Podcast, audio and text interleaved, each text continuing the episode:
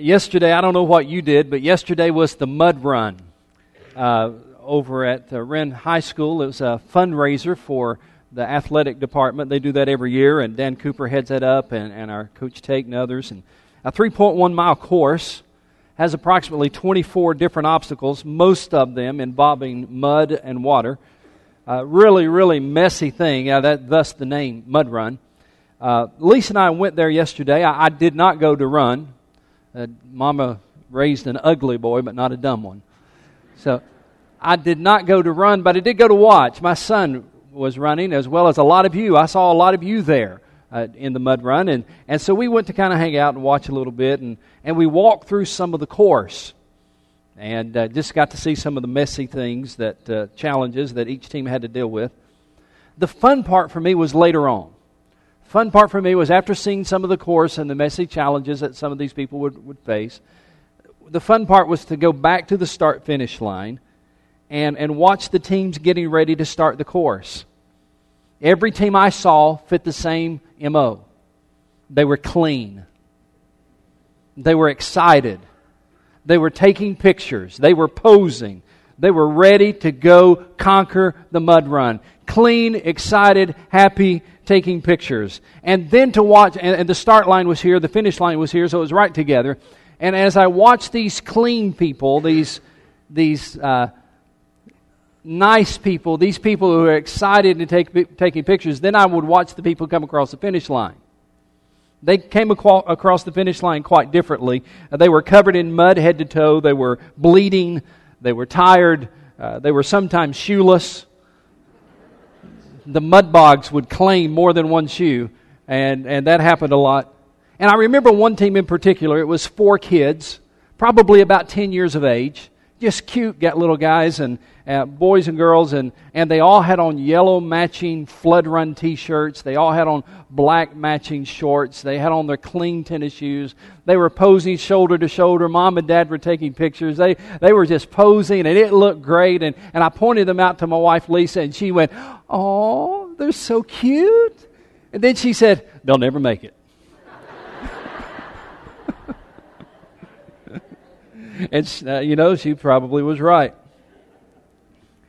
But I found myself thinking about how this is sometimes a picture of life. Kids go off to college, or they go off and get married, or they go off to the military, or they go off to start a career and they're excited about what lies ahead. And we take pictures, and everyone is happy, happy, happy. Everybody's excited about what they're about to do, the new adventure they are about to launch into. But when they come back, sometimes it's a much different picture. When they come back, it was much harder, it was much tougher, it was much messier than they ever imagined. Their heart was broken. Their faith was shaken. Their marriage was shattered. The future was uncertain. And they look a lot different when they come back the second time. In fact, Lisa and I found ourselves looking at some of those people who were starting yesterday, having already seen some of the course. We found ourselves looking at some of those people and thinking, if you only knew what lay ahead for you. If you only had an idea of what lay ahead for you. But what if there was someone like that? What if there was someone who knew what is ahead in life and could help us get through it?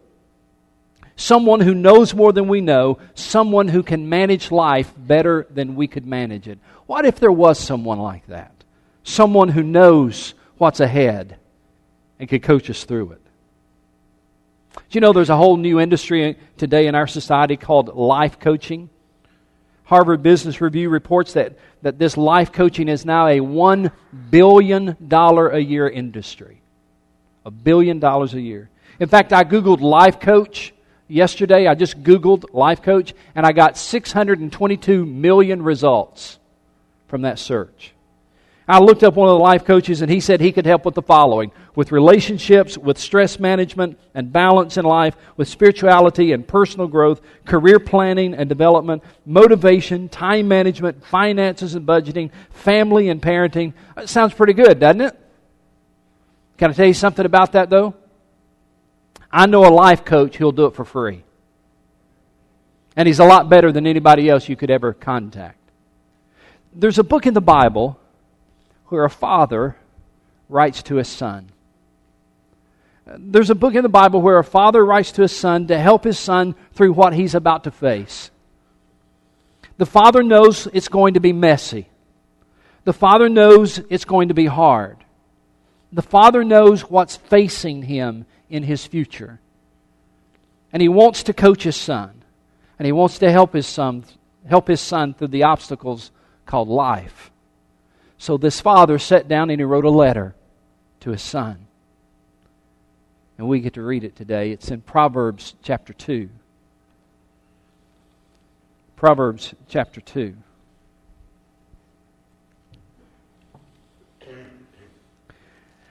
I tr- from time to time ask you to mark your Bibles, and I'm going to do that several times today. So go ahead and get your pen out if you like to mark your Bibles, if you like to make notes and underline and so forth. I will give you several places to do that today. Proverbs chapter 2 begins with, My son. Those are the first two words of the chapter. My son. I would ask you to underline that. Solomon wrote from the perspective of a loving father who is trying to give wise counsel to his son. Let me show you, and if we had the time, we could go through uh, lots of the book of Proverbs and see that again and again. But let me show you a few examples of that uh, early in the book. Chapter 1, verse 8, look what he says Listen, my son, to your father's instruction, and do not forsake your mother's teaching. Look in verse 10. My son, if sinners entice you, do not give in to them. Verse 15. My son, do not go along with them. Do not set your do not set foot on their paths Uh, or skip all the way down to chapter 3, verse 1 and 2. My son, do not forget my teaching, but keep my commands in your heart, for they'll prolong your life many years and bring you prosperity. Or skip over to chapter 4, verse 1. Listen, my sons, to a father's instruction, pay attention, and gain understanding. Solomon, a wise and loving father, is trying to help his kids by giving them godly counsel. He knows what's ahead for them. He knows the obstacles they're going to face. And so, as a loving, wise father, he sits down and he writes his son a letter trying to give them godly counsel. And every time that he mentions my son, it's always within the context of pleading for him to listen and to pay attention. The father knows the value of what he's about to say. He knows the truthfulness of what he's about to say. He knows the helpfulness of what he's about to say. And so he wants to make sure that his son gets it. He wants to make sure that his son is listening, that his son is paying attention. He's not just trying to give him information, he's trying to guide him through the obstacles of life. And the question is this Will he listen to his father's advice? Will he follow his father's advice? Now, if you are a parent of a teenager, or you used to be, the parent of a teenager. You know exactly the struggle the father had at this moment, don't you? Question, parents. If you have a teenager in your house, or you used to have a teenager in your house, did your teenager always listen to what you told them? No. I mean, they wouldn't be teenagers if they listened, right? I mean, they got buds in their ears and they're doing all kinds of things and they're not paying attention. And in fact, when you try to tell them something and they later mess up, what do they do? They come back and say, Well, you didn't tell me. Well, yeah, I did tell you. You just didn't pay attention. You, you just didn't listen. And this is what Solomon is wrestling with. He wants to make sure that his son listens and pays attention. God wants to make sure you're listening today, too. God wants to make sure you are paying attention. He wants to help you avoid the minefields in life and in order to avoid the minefields in life, we all have to listen.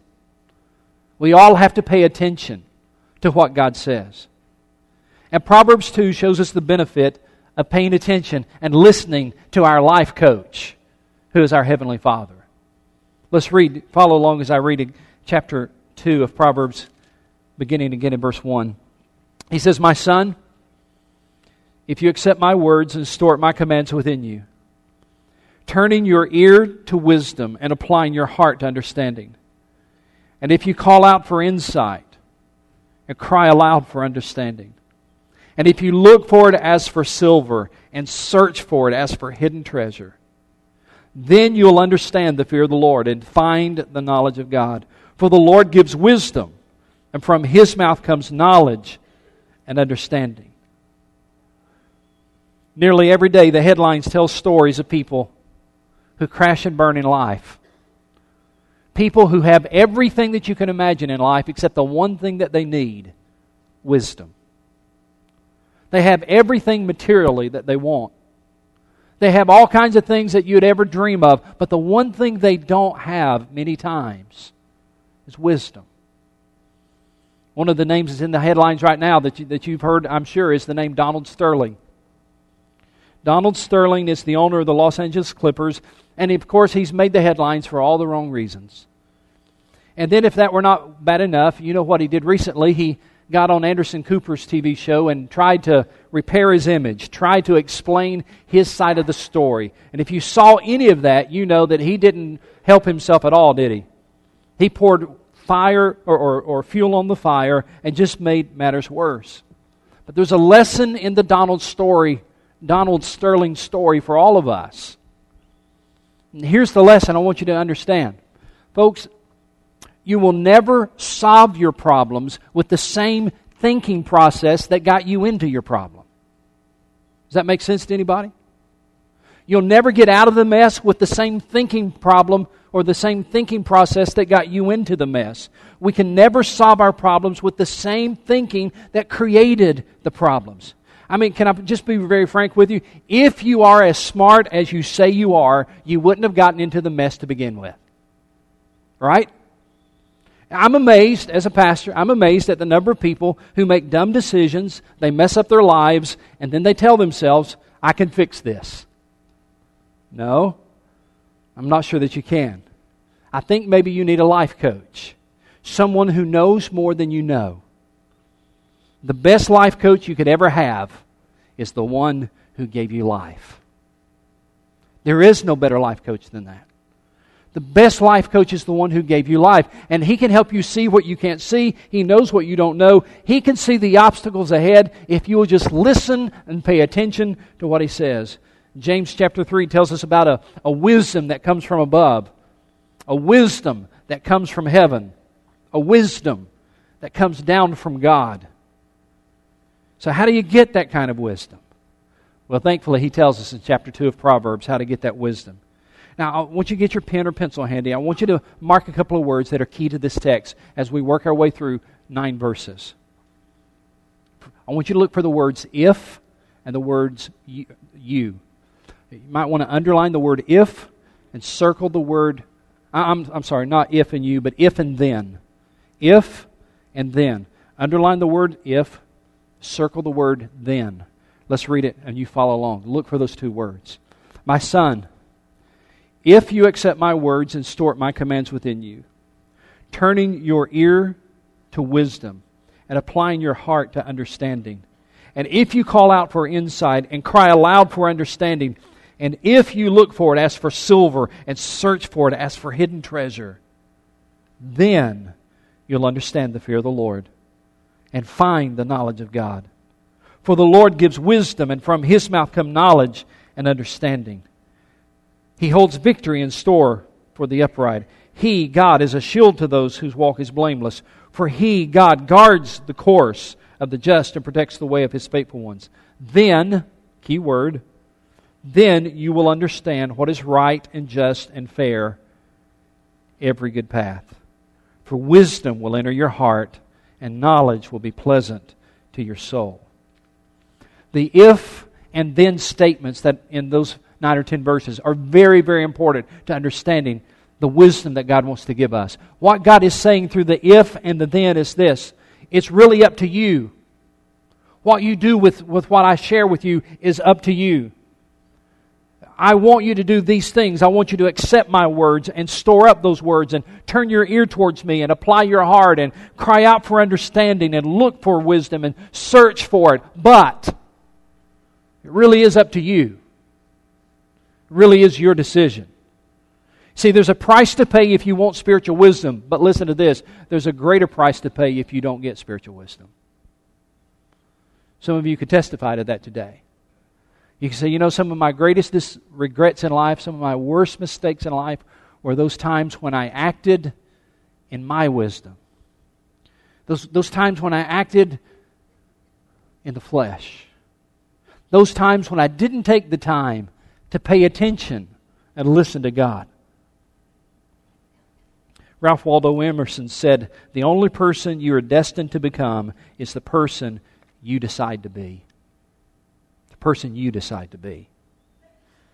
We all have the capacity to get off track sometimes. We all have the capacity not to listen to God the way we should. We all have the capacity to sometimes make wrong choices. And that's why we need the encouragement of verse 7 and 8. Look at it carefully.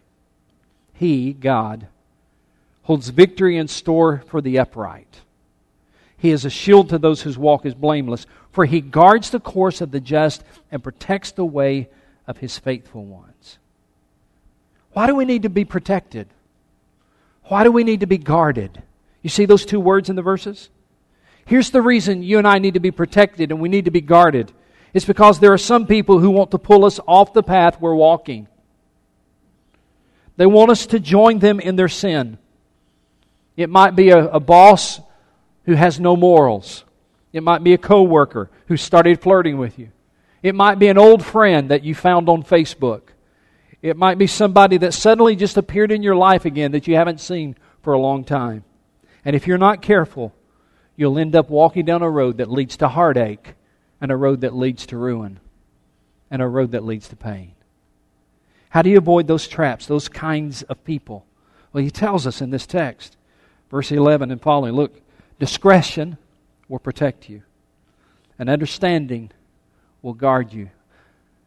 I want to say to these high school graduates, you're getting ready to go off somewhere on your own. You're getting ready to go off to a dorm room. You're getting ready to go off to the military. You're, you're getting ready to go off to a new job. You're getting ready to go out and, and experience a freedom you haven't had it before.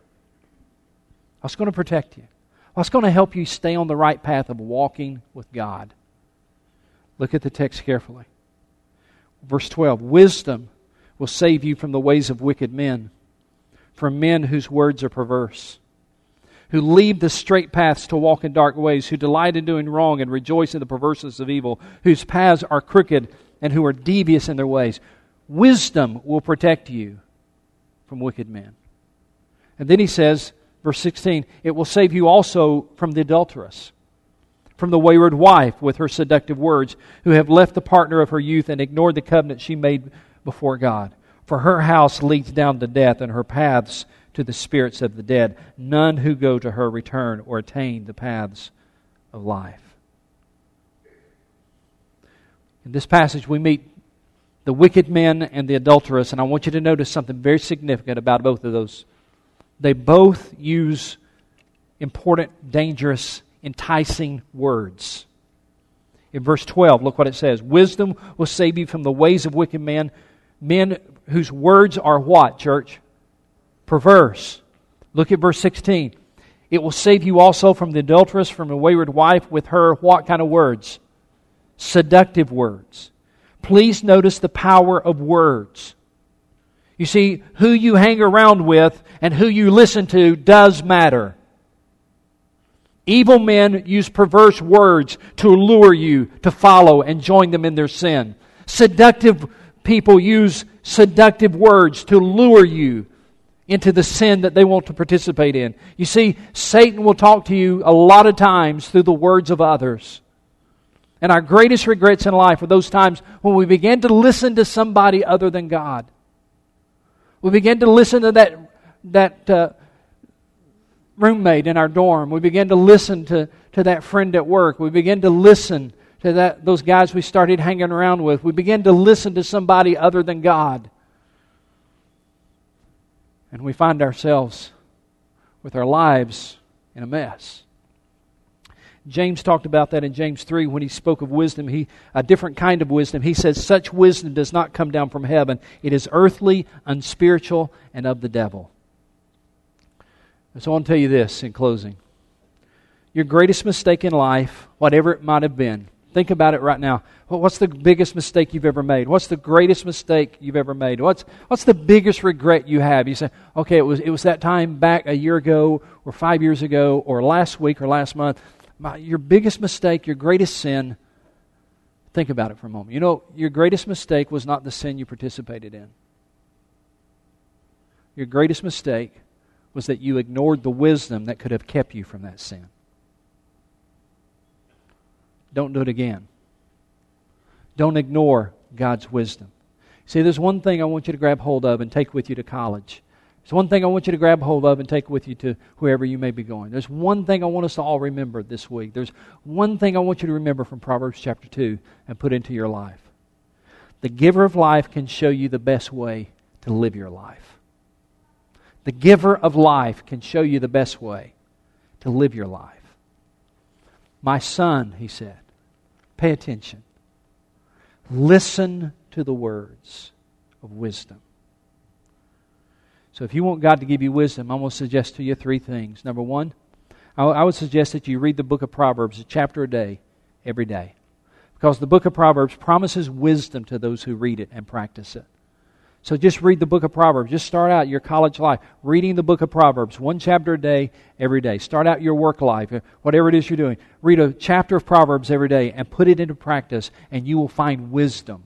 Number two, practice the first six verses of Proverbs chapter 1, where you're seeking God's wisdom and asking God for wisdom, asking God to give you perspective you don't have, perspective only He has. Ask God for that perspective. Ask God for wisdom. And number three, listen to this one be ready and willing to act in faith and obedience to what He shows you. For if you do not act in faith and obedience, you really have not gained wisdom. You've just got knowledge. There's a difference between knowledge and wisdom. Knowledge is information. We are full of information, but we are starving for wisdom.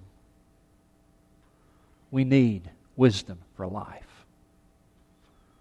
And God can give it to you. The giver of life is the best one to show us how to live. He has the wisdom we desperately need.